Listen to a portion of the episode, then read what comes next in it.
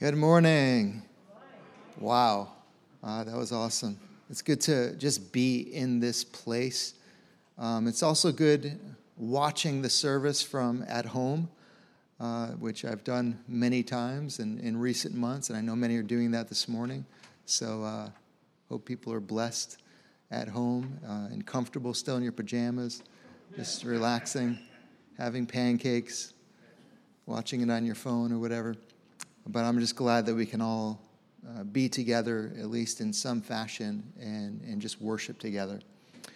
Well, today we're continuing our study on the book of Ephesians, uh, taking our sweet time. Uh, no rush at all. Today we're just going to look at one verse, Ephesians 4:29. So if you have a Bible or a, a phone, uh, Bible phone app, you can you can pull that out. But this is my prayer uh, for this particular message. I pray that, um, that God would use this message to help us to understand the power of the words that we speak. Um, every single day we speak things to people around us, and I pray that our words would be a fountain of life.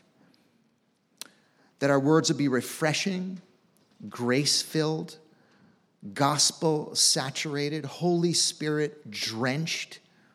I pray that our words would be aptly spoken, tailor fit gems that enrich the soul.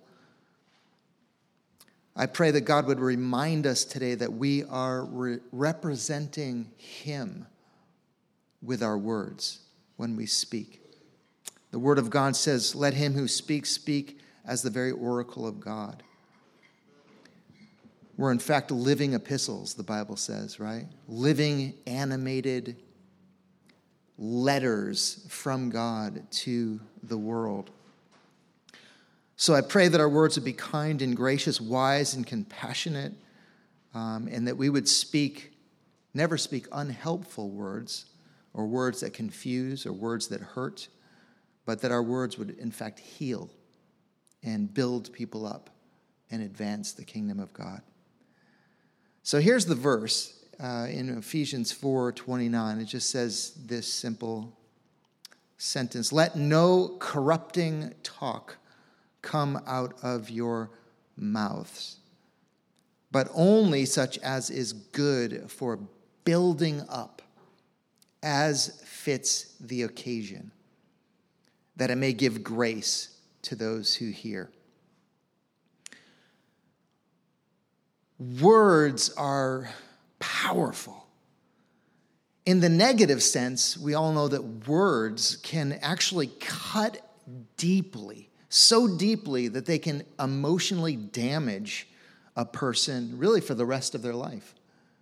Um, we can think of examples of uh, spouses speaking things, you know, to their husband or wife that just stick and stay and damage in deep ways. Of course, uh, parents, abusive parents speaking things to children, those words can go down so deep. People can be uh, 60 years old and remember something that dad said when they were five, right? And it's just wreaked havoc in their life through the years. Um, we can think about grade school and how the words of bullies can just cut so deep, it can actually affect a person's whole entire life and, and almost cause them to be uh, paralyzed emotionally just by the words of some kid, you know, in fourth grade.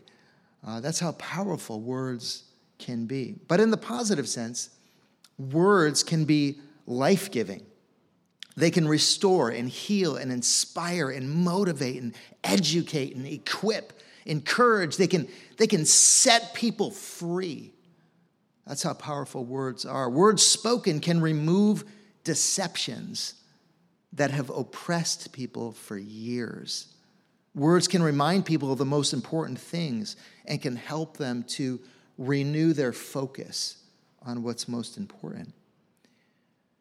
This power, both positive and negative, of words spoken is, I think, the meaning of the proverb. You've probably uh, heard this proverb life and death are in the power of the tongue.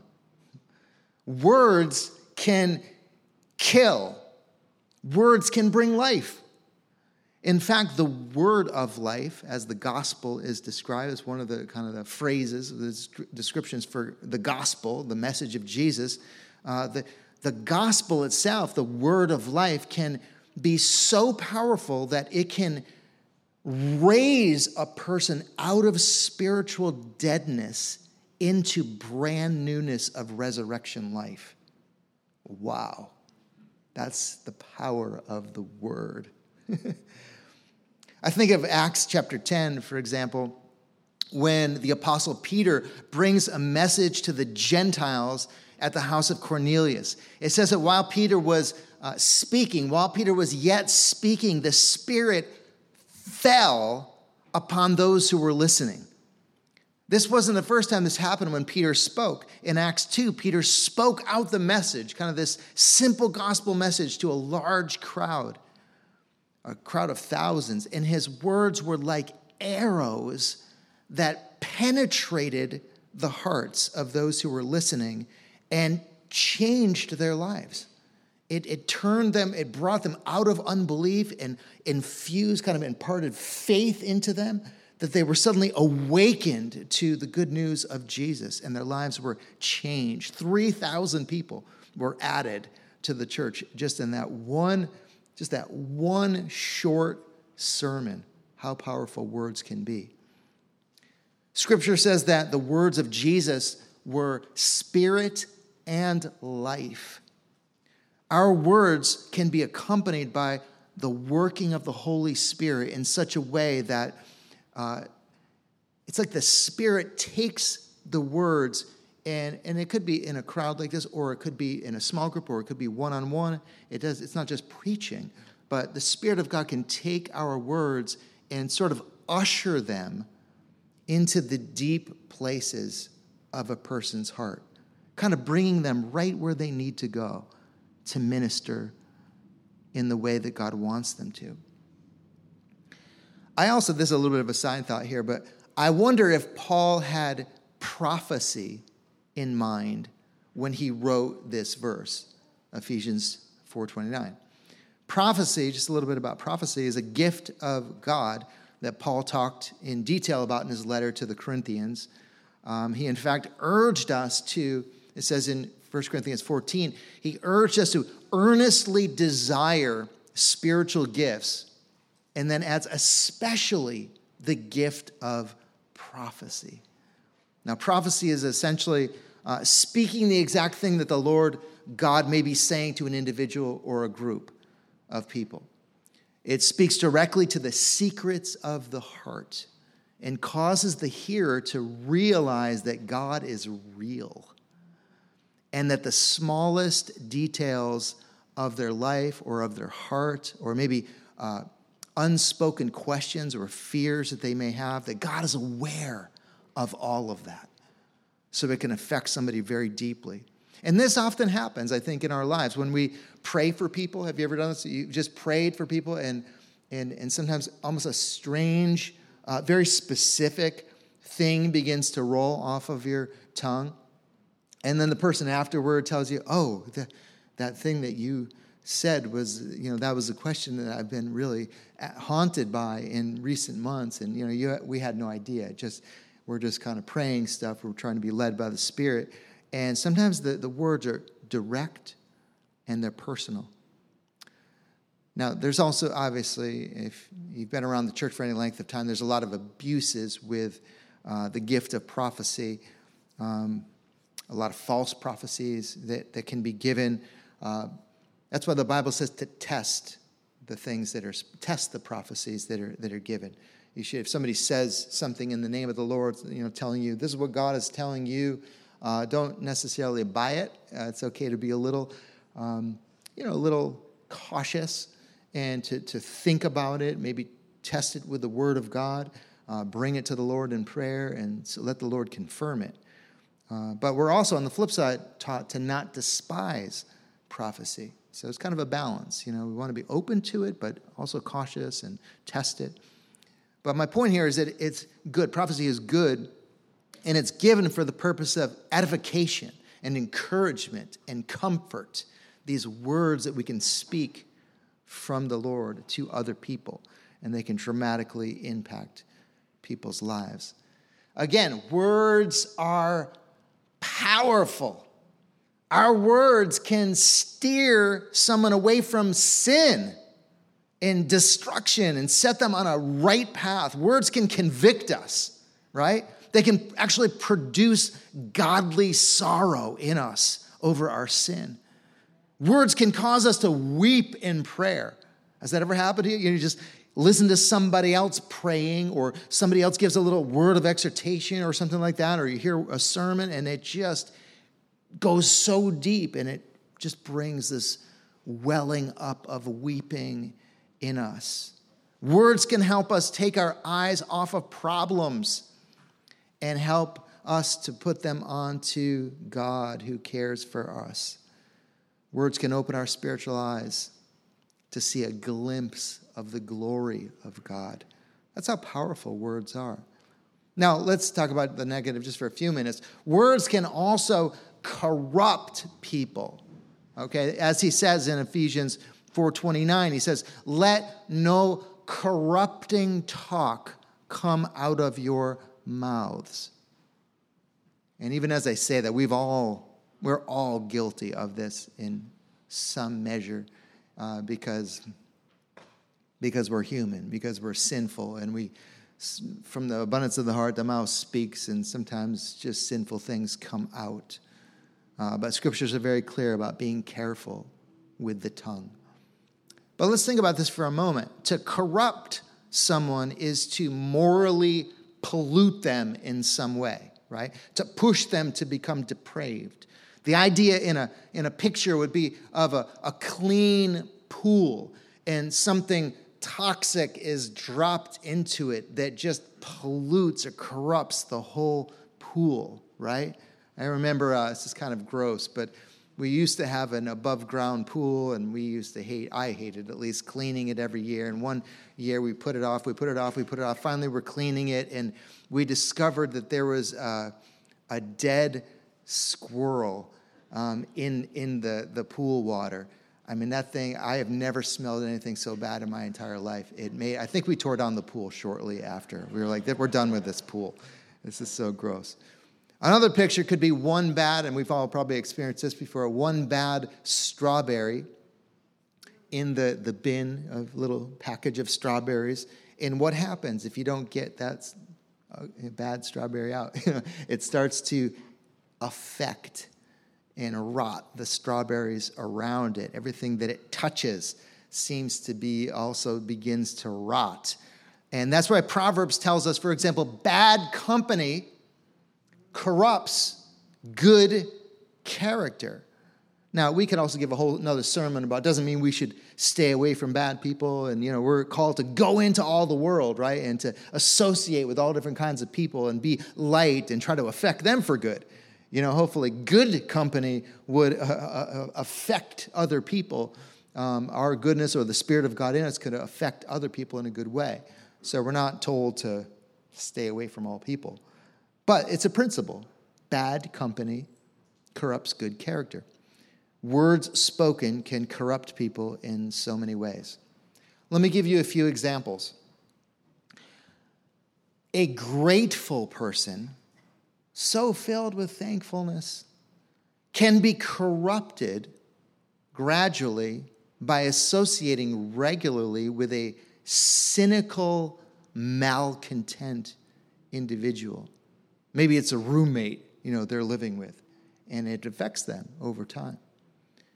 Or a person with a beautifully sensitive conscience can be over time corrupted by a friend who cleverly justifies sin and begins to get them to question their high standard of morality.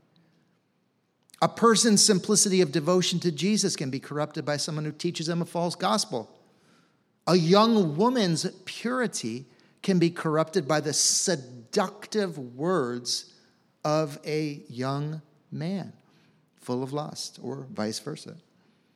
Someone with integrity can be corrupted associating with people, maybe in the workplace, for example, who downplay dishonesty. A person's love and trust for the church they attend can be corrupted by words, negative words of a brother or a sister. Our perception of a person in the church, this is hitting closer to home, right? Including pastors, can be corrupted by gossip and slander. A person's confidence in God can be corrupted, destroyed by words that strike suspicion of the intentions of God, which is exactly what the serpent did to Eve, right, in the garden. Many children who adore their mom and dad, they just love their parents. Their parents are like awesome. You know, they're just idols to them, are sometimes corrupted in school by peers who dishonor their parents. Kids who would never engage in sex or drugs are corrupted by persuasive peers who convince them it's okay.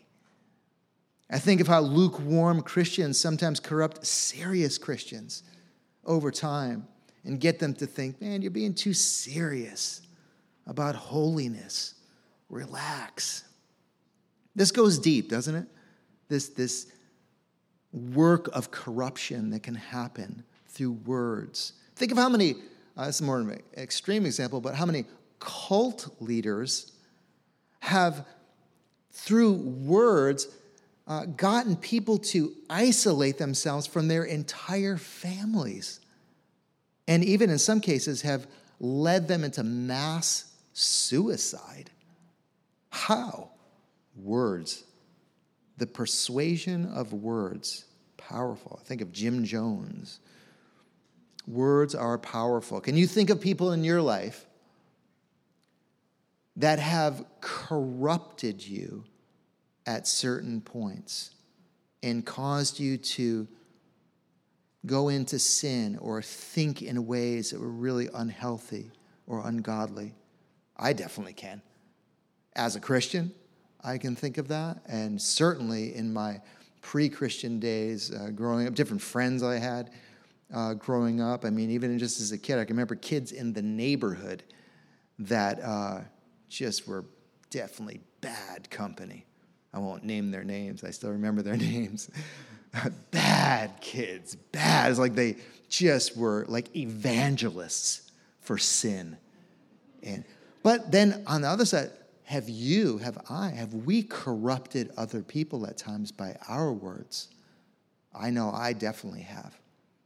Uh, certainly in my pre Jesus days, I mean, I think about how many people I persuaded to get into drugs because I was so into drugs and I was like an evangelist for, you know, getting people into drugs and especially psychedelic drugs and wow, I still, you know, carry that. I regret doing that and exposing people to those things. But I can think of many other examples too.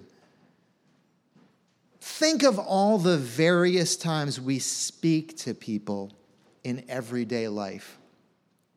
Um, you know, we speak to our family members, right? I mean, uh, moms, dads are speaking to their kids, especially little kids, like all day long.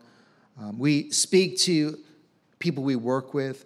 Uh, we speak to the cashier at the market. We speak to people in the church. We speak to the homeless person who might engage us on, on the way in uh, from the parking lot. We speak face to face to people, but we also speak on the phone. We speak through Zoom, which I think we're all sick of at this point, but uh, we still do it and we communicate through uh, that technology or maybe through text or email is still maybe even a handwritten letter. We're still speaking things. Now it's not you know audible but it's still we're still from our heart like giving out words to other people. There's so many different ways we we speak. We cannot really avoid speaking right? I mean unless we take a vow of silence which uh, has anybody ever done that? I haven't. Really Okay. Wow. Yeah, I don't think I've ever done that. Um, It's probably a good thing to do. I'm kind of a quiet soul, anyways, but I probably spend enough time in quietness. But really, we just, my point is, we can't avoid speaking. You know, this is part of who we are. And it, it's kind of almost overwhelming realizing how weighty our words really are. I don't think we really think that. I don't think, we don't really, it's like it doesn't register fully. You know, we just say things and we just, I don't know, it just doesn't seem like words are that powerful. Words are cheap, everybody's speaking different things, and we, we sometimes don't really think about the power of how our words can affect people, especially parents, I think, uh, sometimes don't really fully realize like how deep, you know, we're just speaking stuff off the cuff, you know, and we're, and this is like shaping children. Um, so we, we, we need to be careful about what we say. But this verse is urging us to speak things that are life giving, encouraging, helpful, weighty, stirring, true, timely, gentle, compassionate, wise from the Lord. Speak only such as is good for building up, it says. Speak only such as is good for building a person up. What does that mean? To build up means to, to edify them, to add something to their life. It's to, to come alongside what God is building in a person's life and, and sort of strengthen it. I think of, uh, so we've done five different renovations uh, through the years of Renaissance Church. Uh, some of you have been like part of all of them. Uh, Roger, right? Five different ones, you know. I mean, some were like on the smaller side, you know, a little space over on Broadway. There was 500 square feet or not even. Um, and then this, of course. But I was thinking about how when, uh, you know, most of the work was done by, by volunteers. And when volunteers would show up to, to work, to do something, uh, n- nobody would just show up and just start I don't know, just grabbing stuff. Like, let me just start, let me cut this board in half and, and start nailing it up to this wall. Or here's some demolition. Maybe I think this, this wall should probably come down, maybe, since there's demolition being done. They just kind of go for it. And then, uh, you know, maybe Vinny or something who's in charge of the project is like, what? What are you doing, man? Why did you tear that wall down? We just put that up. Like, nobody does that, right? Because everybody asks the same question What's the plan? What's the design? What's the architectural design here? What, what, which direction are we going? What walls are we putting up? How high is this wall going to go? Where exactly is this supposed to be? Everybody coming to help with the renovation is very in tune, or at least wants to be, with how to build what we're building. They want to be productive. If they're going to come and spend two, three, four hours volunteering, like they want to be doing something that's helpful. I mean, it's kind of an obvious illustration. But in the same way, when we talk about building people, it is important to understand what God's design is. Are you hearing that?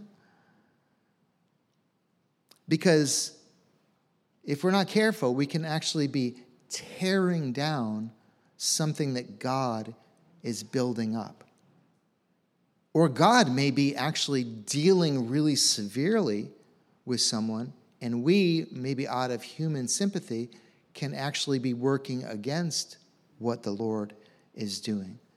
So we need to be in tune with what God is doing in a person. But in, in, a general sense, He's building us into men and women who reflect Jesus, right? He's shaping us to be like Christ, to live godly, to have good marriages, to parent with grace, to do our work with excellence and integrity, to be devoted to prayer, to be good stewards of everything we have, to be people of character, to know God intimately, and to understand the nature and attributes of God, to be wise, to be kind, to be overflowing with love, to be a salty witness. I mean, that's just a general, right? This is kind of the general thing that God is doing in us. This is what God is building us into as people of God. So, when we are building people up, we are we're kind of reminding them of who they are in Christ. We're provoking them to love and good works. We're instructing them or inspiring them or encouraging or correcting them in a way that helps them to grow. Does that make sense? You guys with me? Can I get an amen? Amen. amen. All right, there's people in the room. It's awesome. It's awesome. Well, when Paul says in this verse that our words can give grace to those who hear, I think the NIV says minister grace, it means that we are giving more than information. Like I said before, words are cheap. The last thing the world needs is empty talk, right? More words. I mean, we're just so, words are everywhere, right? I mean, social media, just words, words, words, talking heads, people, everybody's got an opinion. There's so many words being spoken. But as people of God, listen, we are filled with the Spirit, the Holy Spirit. And, and, and the Spirit can impart life through our words. Just take that in for a moment. The, here's a few verses. The words, our words can be a fountain of life, Proverbs 10:31. The tongue of the wise brings healing, Proverbs 12:18. A good word chases away anxiety and brings joy. Proverbs 12, 25. Our words can refresh. Proverbs 15, 30. Gracious words are like a honeycomb, sweetness to the soul and health to the body. Proverbs 16, 24. I seem to be really good at uh, sinking into discouragement. Is anyone else good at that? I'm really good. I can just give me an hour. You know, I, I can, I can just go there, and, and I find myself like I'm, I'm down and in the muck and in, in the mire. Uh, just so easily can can slip into that. And my wife has probably hundreds of times through the years had to pull me out of the muck, and just by speaking a word to me. Now, she, you know, she's not the kind of person that says, you know, comes in the name of the Lord and brings a big prophecy the Lord God is saying to you right now. But it's not like that, you know, it, but she just kind of sees where I'm at and just sometimes it's just through being kind. Sometimes it's just through expressing some compassion and or just helping me to uh, she kind of tricks me. She, I don't even realize she's ministering to me. You know, she's kind of bringing me up and out of it just through kindness. Uh, many times she's done that. And we've all experienced people doing that in our lives. Um, well, Proverbs also says, and this is kind of interesting a word fitly spoken is like apples of gold in settings of silver. Proverbs 25 11. And this goes with the other idea that Paul includes in this Ephesians 429 verse that we should speak only that which is good and edifying. And he adds this phrase, and I really want to kind of talk about this for a few minutes. He adds this phrase, as fits the occasion. What does he mean by that? Well, we've all probably at one time or other have been around people who are like walking Bibles, right? And they just rapid fire scripture at us. Um, and it just, you know, we're kind of getting pummeled by scripture. I remember um, not that long ago, uh, just talking with one person. I think they talked for a straight hour. It was the first time I had met the individual. And I mean, I probably must have heard 150 different verses of scripture in an hour. I'm not even sure if I got to tell him what my name was or that I, am a Christian too, or something, you know. Um, I'm a pastor, actually, and that, none of that mattered. It was like rapid fire Bible. You're getting Bible right now. And it just, um, so this is kind of an extreme example, but this happens. Okay, Christians do this. I've done this definitely uh, in my earlier days, in my zealot years. Um, you know, I've done this to people, but it doesn't build people up right? It, it kind of uh, is exhausting to, to be around that, and it's not refreshing. It doesn't fit the occasion. Now, the occasion means the context of what we're going through presently. They aren't speaking to us where we're at because they're not listening. They aren't even letting, letting us talk in some cases. To speak in a way that builds people up spiritually does not mean that we dump on them everything we know or everything we can think of in the moment about God in the Bible. This would not be helpful at all and would not be pleasant.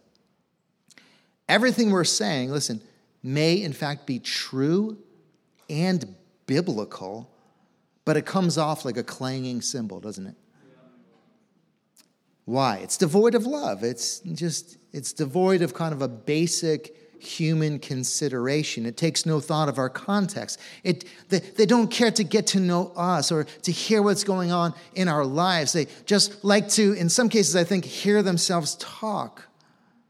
Not only does this happen inside the church, you know, we've all experienced this, but I think it happens every day sometimes when Christians are, you know, well meaning, trying to evangelize the world right? I remember uh, this uh, running into, uh, was just on Thursday, this was years ago, up on College Hill, and there was this uh, Christian just hammering away at these two poor sinner Brown students. They were just like polite as anything could be, and they're just like listening to this Christian just go off on them and just like pummeling them with Christian, with uh, you know just Bible stuff. And I just remember kind of maybe I shouldn't have meddled in the situation, but I was like, I have to get involved in this one. And just, you know, kind of uh, tried to figure out what was going on and say, hey, do you, is it, uh, you know, do you know what he's saying? Is this something you want to hear right now, or where are you at, or whatever? And I just started asking them questions about what they think and what they believe and kind of their story, or if they have any, you know, spiritual background or whatever we ended up getting in a really nice conversation, as most of my conversation was with them uh, just listening to what they thought. Well, this apparently was really boring for the Christian that was like speaking to them, and he just left. He just walked away. wow, okay, it's love. It's like basic Christianity, right? This is Christianity 101. When we're filled with love, we are kind. Kindness is not just being super friendly. It's being considerate and sensitive, it's being hospitable, it's being aware of how the other person feels, right? This is a funny verse, okay? I don't know if you've ever heard this proverb. Proverbs tells us, I love this, whoever blesses his neighbor with a loud voice, rising early in the morning, will be counted as cursing isn't that funny? It's a principle that if we speak blessing, even wonderful Bible promises at the wrong time, in the wrong way, it will not bless, but will actually vex a person. I always think like at home, okay, so I have my home office on the second floor. We have a cape and we have a little dormer. So my desk is right in the little dormer nook there. And uh, every single morning, my uh, neighbor uh, this older gentleman, Ed, comes out. He seems very tired and he just kind of rolls out of his house and he gets in the car and he goes to Dunkin' Donuts, you know, and he comes back with his coffee. I think this guy needs coffee in the morning, just like I do. And so, but I always think like, I'm not that far away from him, like when he's like, because I'm right in the window and he's like, he's like, you know, he's like 15 feet away, you know, and what would it be like? Hi, Ed, God bless you. The Lord loves you this morning. God has a wonderful plan for your life, Ed. You know, if I just screamed at him this thing, you know, with great well meaning enthusiasm and gusto, he would probably like hate me if I did that. Um, and that's kind of the proverb. That's what the proverb is saying. You know, speaking Bible truth without sensitivity to a person's context can not only be ineffective, but it can irritate people and do more harm than good. Amen? It's important, for example, not to put the burden of the law upon a person who is already crushed by their sin. Likewise, we shouldn't speak blessing on someone who is unrepentant and willfully continuing in their sin. One needs mercy, the other warning. Some need comfort, others need the fear of God. Consider these verses in, in the book of Jude. This says it perfectly. It says, um, Have mercy on those who doubt, save others. Here's the second kind of person save others by snatching them out of the fire. To others, show mercy with fear. I think the fear of God, hating even the garment stained by the flesh. I think this is saying that people need to be spoken to in different ways. We need to be sensitive. We need to understand where a person's at. What do they need to hear, right? Some who struggle with haunting doubts, kind of sincere questions that they just aren't getting. They need patience and tender mercy. Others, though, need to be dealt with boldly and urgently, the way we would pull somebody out of a burning building. You know, there's no time for uh, sweet talk and getting to know one another. This person is going to die. He's going to be burned in this fire unless we yank him out. Some people are on, on a path of destruction, so much so that the flames of hell are like nipping them at their feet. Paul says, pluck them out. A little bit different approach there. That's kind of how I was brought to the Lord in, in some ways by the individual that that really spoke to me. And I was like the flames of hell were nipping at my feet. And I needed some bold, aggressive, kind of in your face, just pulling me out to wake me up. Thank God for that. But then he gives a third kind of person that requires mercy, but their sin is so sinful that Paul said we need to maintain a hatred for their sin. You know, don't, don't get too friendly with them. You start kind of liking them and liking their lifestyle. I'm not exactly sure what Paul means by this because, you know, he, he talks about the garment stained by the flesh. Maybe he's saying we're even to hate the clothing fashion associated with their sin. Maybe he was just saying to hate, also to hate the outward aspects of their lifestyle. Don't let yourself be enamored by their sinful lifestyle. Be tender be patient, but don't start kind of viewing their lifestyle as something that's okay or good. Maintain a hatred for sin, kind of hate the sinner. Right? I mean, I hate the sin and love the sinner, rather. You've heard that phrase. Um, I think that's what, what Paul is saying here. But the point is that we need to know where a person is at in order to know what to speak. Well, just in these last couple minutes here, how can we do this?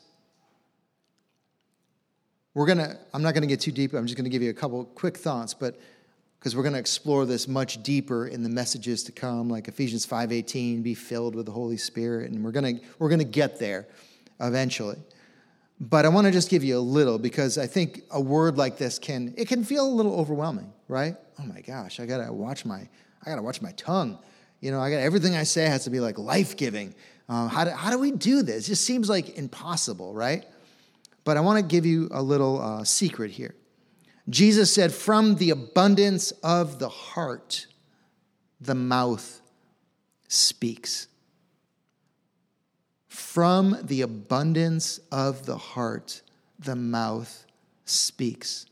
Words flow naturally from the heart. Paul isn't merely telling us to watch our mouth. He's not saying that as though it were just some sort of you know outward discipline. Uh, what is implied is to have the sort of heart that brings forth life-giving words. Does that make sense? We can't just do what Paul is saying here by moral trying, by moral effort. We know that from many other parts of Scripture that we cannot be perfected by mere effort uh, Galatians 3 3, for example. We're not perfected by trying, but by trusting in Christ.